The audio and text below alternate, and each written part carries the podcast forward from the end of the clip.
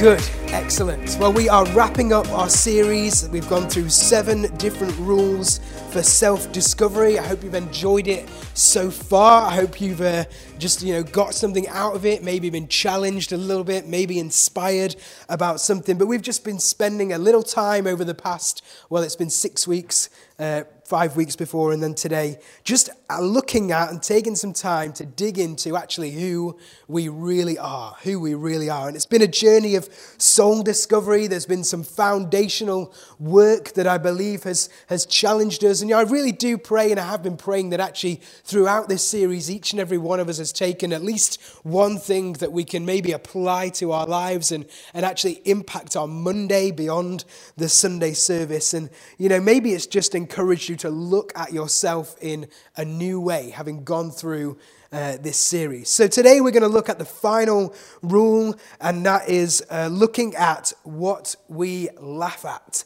What we laugh at. I love this quote. It says, Laughter is a mechanism that everyone has. It's a universal human vocabulary. We all have the ability to laugh.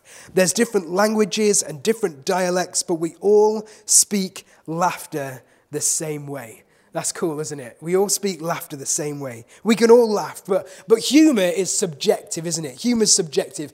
I don't know what makes you laugh. Maybe it's your favorite comedian. Maybe you're uh, into your intellectual humor and it goes way over my head. Maybe you're into just a little bit of slapstick comedy.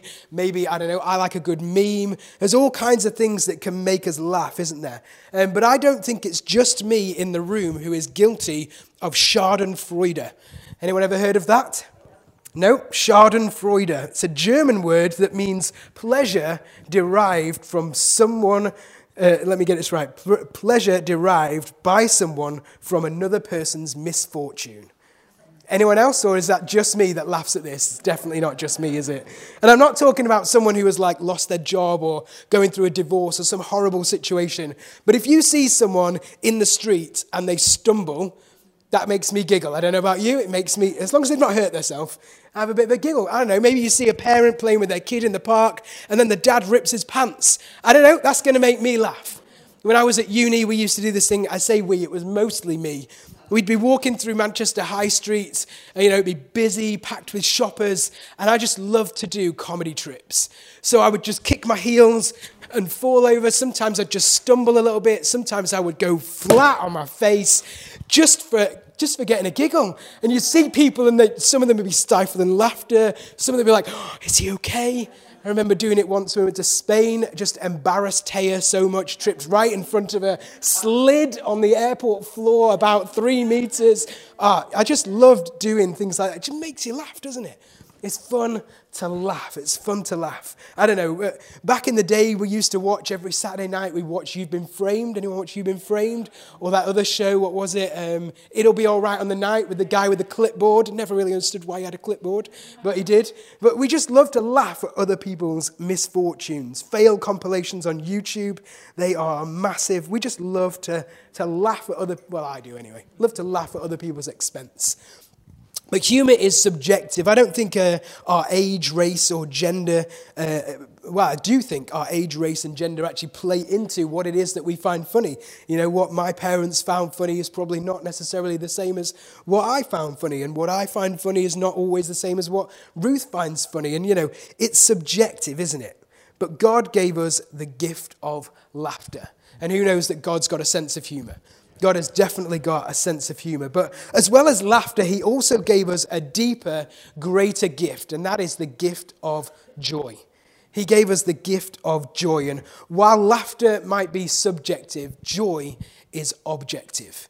Joy is objective. Laughter is impacted by feelings, emotions, opinions, whereas joy is led by facts, it's led by truth. And unlike laughter, joy isn't based on age, race, or gender, it's based on Jesus. It's based on Jesus. And Jesus is a constant. So no matter what we're feeling, no matter what we're going through, no matter what we're experiencing in our lives, we can all have joy. We can all have joy. You know, I don't know where you're at this morning. I don't know what you're going through. I don't know what weight you're carrying as you came through those doors this morning. Whether you're enjoying the highs of a mountaintop season in your life or you're really battling in the lows of the valley, you can have joy. No matter where you are, no matter what you're going through, you can have joy. It says in Philippians 4, verse 4, rejoice in the Lord always. And again, I say, rejoice. Joy is not a sometimes thing, joy is an always thing. Rejoice always. Rejoice always. We can have joy in any and all circumstances of our lives. Do you believe that God's got a promise for your life? Do you believe that God has got a purpose for your life? I do. I believe that each and every one of us has a plan, has a purpose. God has laid something out for us to do. And actually, to get to that promise, to get to the promise that God has placed on your life, we need to go through a process. In order to get to the promise, you've got to go through a process. And that process isn't always easy, is it? If any of you have gone on a journey to get towards God's promise, that process is not always easy. But God says, I want to give you joy through it all. I want to give you joy through the whole process because joy isn't based on our circumstances. Joy isn't based on where we are at right now or what we're feeling right now. Joy is based on the constant name of Jesus. God says, I want to give you joy through it all so you make it through the process and to my promise. And so today I want to look at the character of David in the Bible, not one particular scripture, but just more of an example of the character that he set and, and who he is and his approach to life. I love David. I think he's a really inspiring character. You know, he started off life as a, a shepherd boy, and then he went quite quickly into defeating Goliath, this giant. He was God's choice to replace Saul as Israel's king. You know, he was a man who was humble, who was full of faith, who was selfless, who was courageous. He's described as a man after God's own heart. But do you know what I think makes David stand out to me? It's that he had what the French call joie de vivre. Can you say that? Joie de vivre. You're already sounding more intelligent and romantic than when you first came in. Joie de vivre. We're having a, a, language lesson today, aren't we? German, French. But that literally translates as joy of living, the enjoyment of life, exuberant living, unimaginable joy. David had joie de vivre. Do you like my accent? Been practicing that all week. Let's read from Psalm chapter 16. It says this.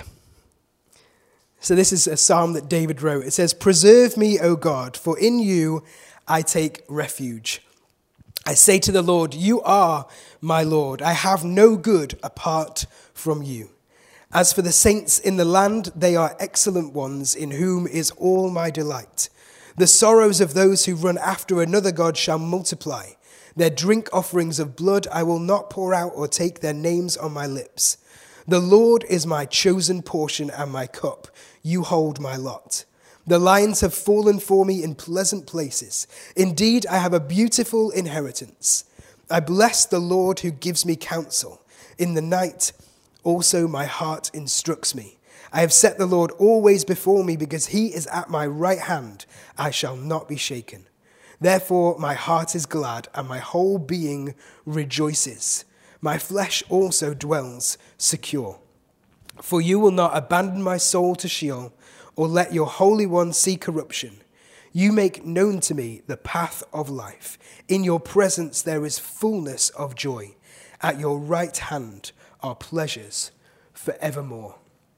You know, David is a man in touch with his emotions. Gents, I think maybe some of you can learn from David this morning. He's a man very much in touch with his emotions. I am in touch with my emotions. I am a weeper. I'm not ashamed to say it. I cry at a bunch of stuff, whether it's devastating news, heartbreaking movies, the John Lewis Christmas ad, although not this year. Have you seen it? It's a bit weird.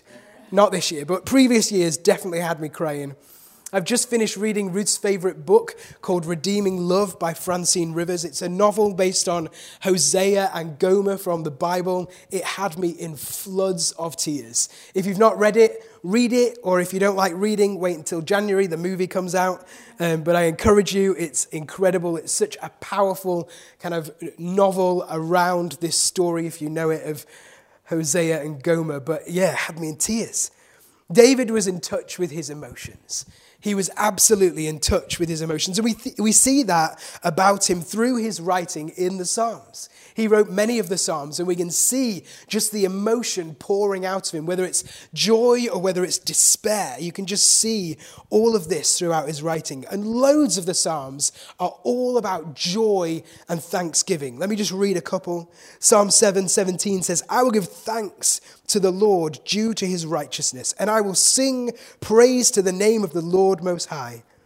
Psalm 117, 1 to 2 Praise the Lord, all you nations. Praise him, all you people of the earth, for his unfailing love for us is powerful. The Lord's fullness endures forever. You can just sense his just his passion and his enthusiasm for his God. He just loves his heavenly Father.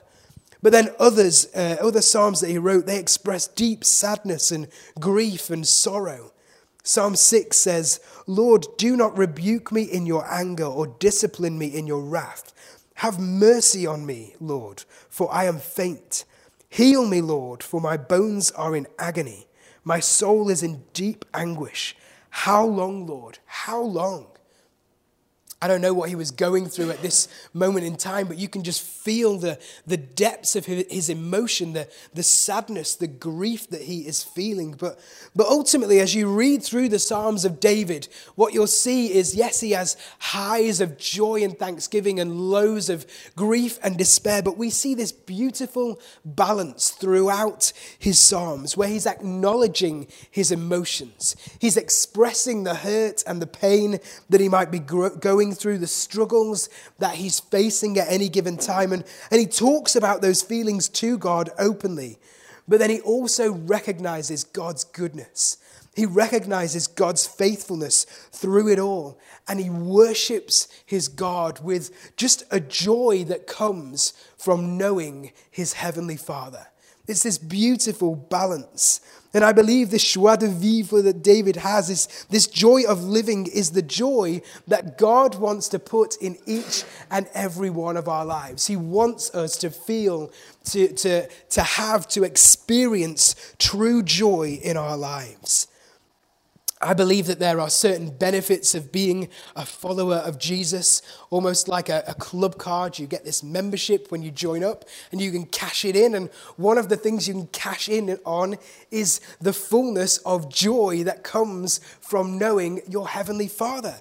We can experience and we have access to unimaginable joy sometimes unexplainable joy. It just it doesn't make sense in the midst of what we're going through or what we're facing but god can give us joy even in the lowest of times. So ask yourself this morning do i have this joy of living? Do i have this exuberant joy in my life? Do you have joy and as we read through the Psalms of David and we look at the character of David and we see and we recognize in his life this joy that he kind of uh, just exudes from him, we've got to ask ourselves where does this joy come from? Where does his joy come from? It comes from God. It comes from God because God is our source. It said in the psalm that we read earlier on that God, you are my Lord, and I have no good thing apart from you. This joy that we have, it comes from God. It comes from God because God is our source. You know, when a natural response, when a worldly response would be sadness, would be misery, would be grief, God is our source and He can give us a supernatural, unexplainable joy. But we need to be connected to the source. We need to be connected to God. Let's just read this passage from John 15. It's very well known. It says, I am the true vine, and my Father is the vine dresser. Every branch in me that does not bear fruit, he takes away. Every branch that does bear fruit, he prunes, that it may bear more fruit. Already you are clean because of the word that I have spoken to you. Abide in me, and I in you. As the branch cannot bear fruit by itself unless it abides in the vine, neither can you unless you abide in me. When we're connected to the source, when we're connected to the vine, it says we produce fruit. We produce fruit. And what is that fruit? I hear you asking. I'm glad you asked. In Galatians 5, the fruit of the Spirit, it says, is love, joy, peace, patience, kindness, goodness, faithfulness, gentleness, and self control. That is the fruit that comes from being connected to the source, connected to the vine. You know, if we were to sum up these three scriptures, Psalm 16, John 15, Galatians 5, in the context of what it is that we're looking at today, it is simply this you can't have joy without Jesus. You can't experience true joy without being connected to Jesus. You know, when I go to bed and I want to charge my phone, I don't put my phone near to my charger and hope that I wake up and it's fully charged. I don't put it near to the charger. You can't just be around church and hope for the best. You've got to be connected into church.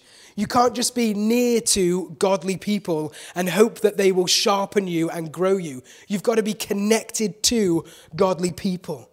You can't just be around the things of God and hope that you can have some impact or that can have some impact on you. You've got to be connected to the things of God. Are you getting this this morning? We've got to be connected to the source, connected to the vine.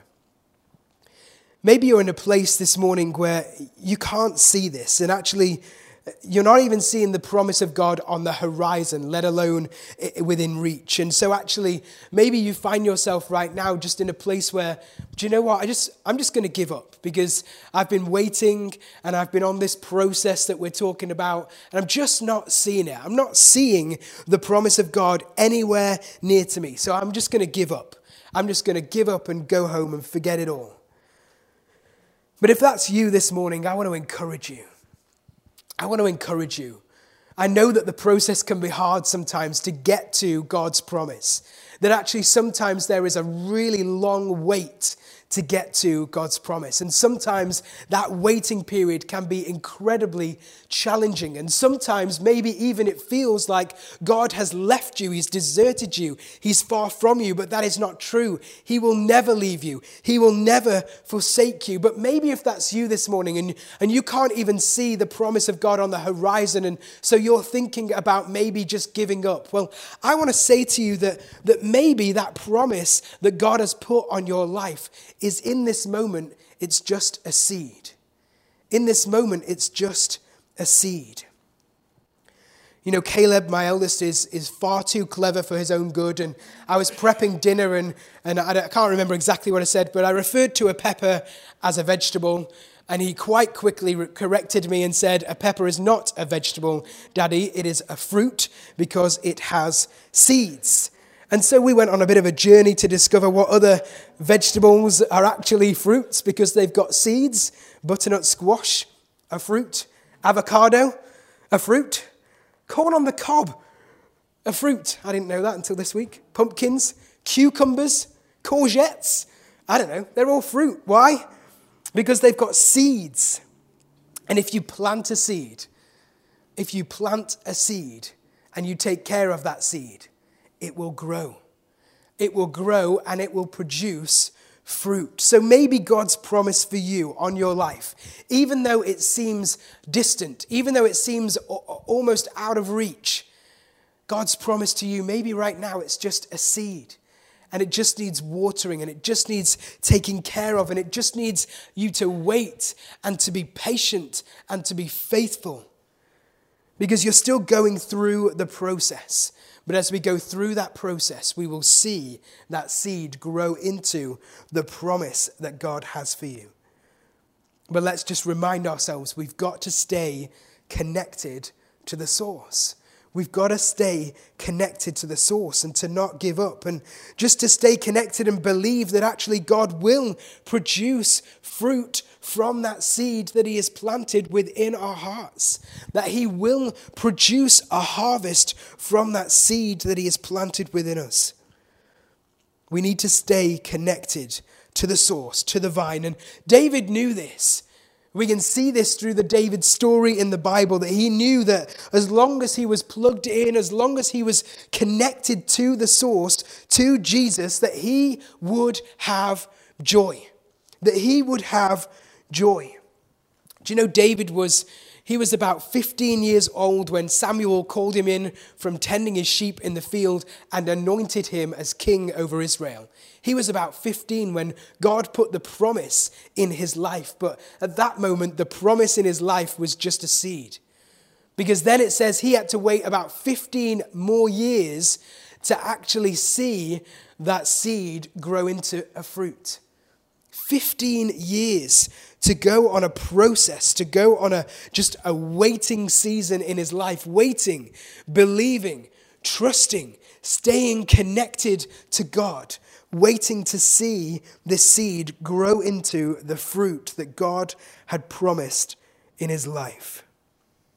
And actually, as we see through his writings, and we've already talked about it today, that he went through some highs and lows on this journey, this process of waiting. And he battled all kinds of things, but he knew that no matter how low he got, no matter how hard life was for him, no matter how many struggles or challenges he faced in his life, as long as he remained connected, he would have access to God's joy to his supernatural joy. And you know, another thing that we can learn from this process that David went through is that actually you can get to the promise, but you can still have problems. You can get to the promise of God, but you can still have and be dealing with problems. 15 years after being anointed as king, and he finally saw that promise of God come to fruition. But that didn't end all of his problems. It wasn't all rosy from there on in. Because we know that even as king, David became an adulterer and a murderer. But there was one thing that David was consistent with throughout, and that was that David was a worshiper. He worshiped his heavenly father. He worshiped God throughout everything that he went through. Even though he became an adulterer and a murderer, a man that you would look at and go, How can he be declared as a man after God's own heart? And yet, throughout all of that, he worshiped God. He worshiped God because he knew God's unconditional love and he was experiencing God's joy. Listen to what he wrote in Psalm 36. This is the message paraphrase, and I love it. It says this God's love is meteoric, his loyalty astronomic, his purpose titanic, his verdicts oceanic. Yet in his largeness, nothing gets lost. Not a man, not a mouse slips through the cracks. How exquisite your love, O God. Why did David experience this, this exuberant joy of living? It was because he understood and he grasped hold of just how awesome our God is.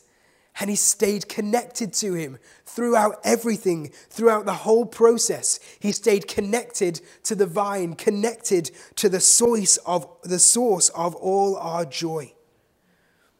In another psalm, David writes that God can turn our tears into joy.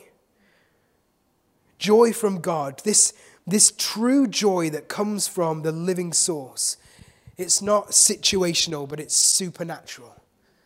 And I know that there's some people here this morning who have experienced this supernatural joy, this joy where people on the outside looking at what it is that you're going through and seeing how it is that you're responding, even though you're battling with all kinds of struggles, you're still living a life that exudes joy. And that is this just unexplainable, supernatural joy that can only come from God because it's not based on worldly feelings and emotions, but it's based on the biblical truth that God is good. That God is good. That He is for us. And if He is for us, then no one can stand against us. That He is our rock. That He is our hiding place. That He is the assurance of our faith and He is our eternal joy. The psalmist writes this in uh, Psalm 126 Those who sow their tears as seeds will reap a harvest with joyful shouts of glee. They may weep as they go out carrying their seed to sow, but they will return with joyful laughter and shouting with gladness as they bring back armloads of blessing and a harvest overflowing. Do you know you might cry some tears on the process that you are going through to get to God's promise, but God can use those tears as seeds in your life to produce the fruit of the promise that He has placed on your life. Do you know, for me, this psalm, it really encourages me on a path that says, Do you know what? It doesn't matter what it is that I'm going through. It doesn't matter what it is that I'm facing. It doesn't matter how hard life gets. I'm going to go anyway. I might have to sow some seed with my tears on this process, on this journey, but I'm going anyway. I'm going to sing anyway. I'm going to shout anyway. I'm going to go to church anyway. I'm going to surround myself with godly people anyway. Through it all, I'm going to stay connected to God. I'm going to surround myself with godly people. I'm going to draw around me people that will encourage and inspire and challenge me. I'm going to worship through it all. I'm going to shout through it all. It doesn't matter what life looks like. I'm going anyway. I'm going anyway. And as we sow our seeds as tears, God will produce a harvest. God will produce a harvest. And here's something it's not a harvest just for us either. We may go through this process and it causes us some, some challenges, some difficulties, some tears might be shed, but it, after all that, those tears will turn into a seed that will produce a harvest. But it's not just a harvest for us, it's a harvest for the multitudes. It's a harvest for many people to be blessed.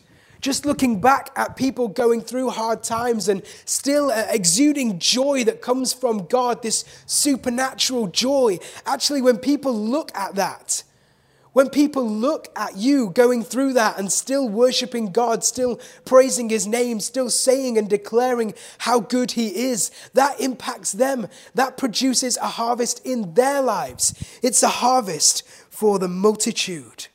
And that can only happen when we stay connected, when we know that God is the source of all the good things in our lives.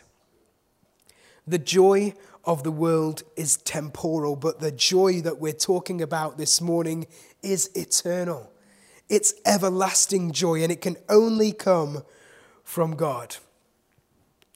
Do you know, maybe some of you here have tried to find joy in other places. I know I have on my journey that we, we try to find joy in other places, in drink, drugs, sex, in social media likes, in, in uh, peer popularity, whatever it might be. We try to find joy in all kinds of different places, and I'm sure that you guys have too. But what we'll experience is that actually, while those places might give us something that looks like and feels a bit like joy in the moment, it doesn't last. It might give us a sense of something that feels a little bit like joy, but it's going to fade away. It doesn't last. Nehemiah told the people, The joy of the Lord is your strength. The joy of the Lord is your strength. You know, the joy of the world, it comes quick and easy, but then it fades away. But the joy of the Lord, it might take time. It might be a process and it might be a journey, but the joy of the Lord lasts forever. The joy of the Lord lasts forever. So I encourage you keep coming back, stay connected. Don't give up. Don't give in. Whatever it is that you're going through, whatever battles and challenges you might be facing, whatever season you find yourself in, keep coming back. Don't give up. Keep praising. Keep worshiping. Keep seeking his face, and you will get through and you will reap a harvest. That seed will turn into the fruit of the promise of God. When we go through the process that it's going to take, we will see and we will reach that promise.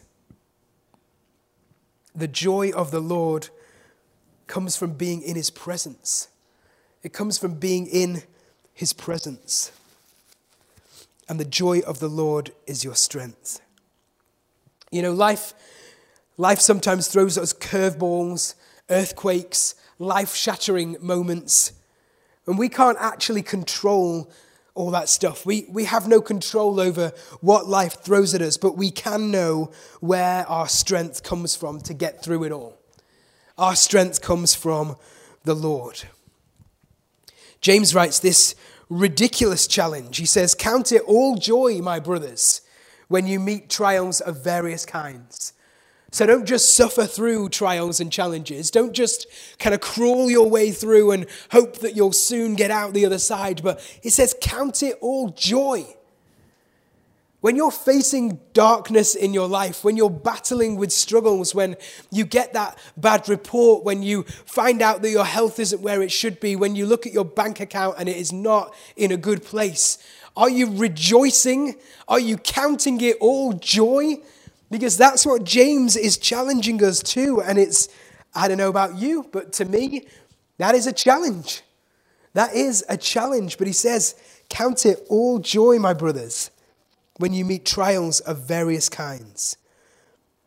You know, every obstacle in our lives is an opportunity for God to show his strength. Every challenge in our lives is an opportunity for God to show us his strength. In our weakness, his strength is made perfect. So we don't need to be afraid of anything that comes our way when we're connected to the source, when we're seeking his face, when we're putting him above everything else. I truly believe that God wants to bring joy into our lives, this joy of living, this exuberant life. God wants to bring our joy back. He wants to bring our joy back. I believe He wants to bring joy to the broken and to the hurting. That He wants to bring joy to those people who feel like their joy has been robbed from them for whatever reason. He wants to bring your joy back. And there's healing in His joy. Do you know, at Life Group this week, I heard some testimonies, and they're not my stories to tell, but just testimonies of God's goodness and God's faithfulness, where actually some people went through some incredibly dark and challenging times, but they were joyful through it all, and actually through that process, through that pain, through that hurt, they were able to see that the seed that God planted at the beginning then came to fruition at the end of the process because there is healing in His joy. There is power through His joy. And we can experience joy no matter what it is that life is throwing at us.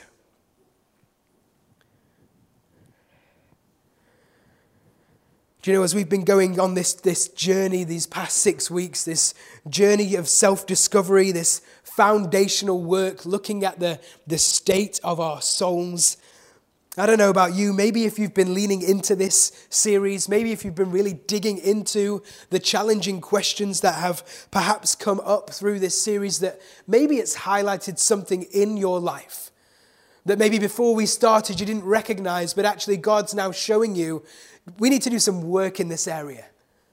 We need to do some work in your life, in your heart, in your soul right now. There's just this one thing right now. Because I believe that's how God works. He doesn't look at us and go, oh my gosh, they are a mess. I need to just fix all of this stuff at once. He just focuses on one thing. And so, my hope and my prayer throughout this series is that actually, maybe there's just been one thing that God has highlighted in your life that's He's prompting you and nudging you by the power of His Holy Spirit and saying, Do you know what? There's this one area that actually could do with some work. And that takes some honesty and humility from us to recognize that, to acknowledge that and say, Do you know what, God? Yeah, you're right. I'm not perfect, believe it or not. Actually, I do need some work. And even though I think that going on a journey to fix that thing is going to be painful, and maybe it'll be long, and maybe it'll be challenging, but actually, God, you've, you've highlighted something in me, so let's go on a journey. Let's go on a journey to see this thing resolved. And then maybe as we come out of the other side, a better person, as we come out of this process looking a little bit more like Jesus, that then he can say to us, actually, let's just go back now and let's look at another area because there's something else that I want to do some work in. And it's a continual process. And you and me both, we're on this journey with God because not one of us is going to be perfect until we meet Him face to face. And so while we've got this time on earth, He's just going to do a work in us. He's going to keep challenging us. He's going to keep shaping us and molding us more and more into His likeness. And to me, that's amazing because God doesn't want to see us stay where we are. He doesn't want us to leave this building this morning the same as when we came in. He wants to change us. He wants to challenge us. He wants to shape us and mold us more and more into his likeness. He doesn't want to live our li- he doesn't want us to live our lives behind this mask that Tozer talked about, this opaque curtain. He wants us to step out from behind the curtain to discover the real us. And by the real us, I mean the us that God created us to be. The us that actually only God knows. Not even we know the fullness of our own potential, but God knows. And so as we step out from behind this mask, that we can recognize who we are in Christ and we can continue on that journey because actually we can't move forward. We can't, we can't operate in our full potential if we don't actually discover or get a glimpse of who we are and who we can be in Christ when we're connected to Him. And then finally, maybe I just wanted to tag this on that actually, maybe there's someone here that, that has discounted themselves from joy for whatever reason. You're like, do you know what? I don't deserve to be happy. I don't deserve joy. I am not worthy of this joy that you are talking about this morning, John. But I'm here to tell you that joy is for you. That joy is God's gift to you. That actually, when you connect into Him, when you cl- connect into the vine, when you plug into a relationship with God, you have access to this joy. And it doesn't matter what you've done, what you're doing or what you're going to do, you still have access to His joy. And He wants to give it to you as a free gift. So don't turn away. Stop running in the opposite direction. Stop putting up walls and barriers that say, I'm not worthy, I don't deserve it. Stop denying yourself the gift that God wants to give you the gift of the fullness of joy, this true and perfect joy, this joy of living, this exuberant life that He has got planned for your life.